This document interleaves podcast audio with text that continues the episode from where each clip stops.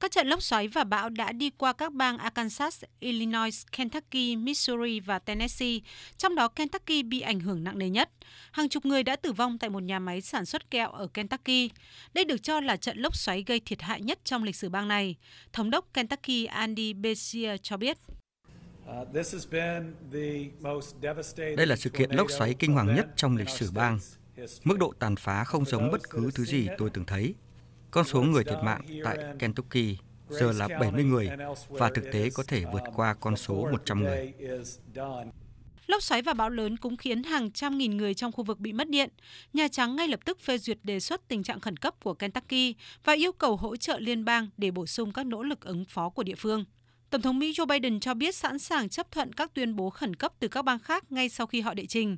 Các xe tải từ cơ quan quản lý khẩn cấp liên bang cũng đang trên đường tới Kentucky cùng với những đội tìm kiếm và cứu hộ để hỗ trợ chính quyền địa phương khắc phục hậu quả. Nước Mỹ thời gian gần đây đối mặt với nhiều thiên tai gây thiệt hại nghiêm trọng. Chuyên gia khí tượng Mỹ Jeff Master cho rằng tác động của biến đổi khí hậu đang ngày càng hiện hữu hơn và cảnh báo nước Mỹ sẽ tiếp tục đối mặt với các cơn bão khác trong tuần tới.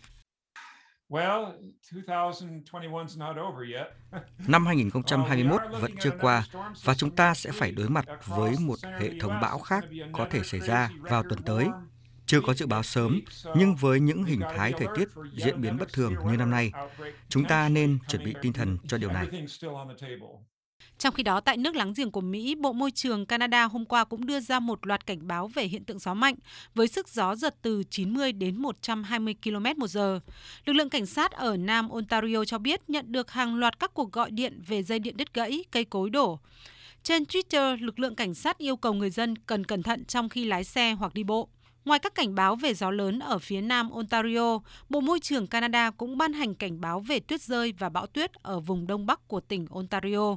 Dự kiến tuyết rơi dày tới 20 cm ở một số khu vực.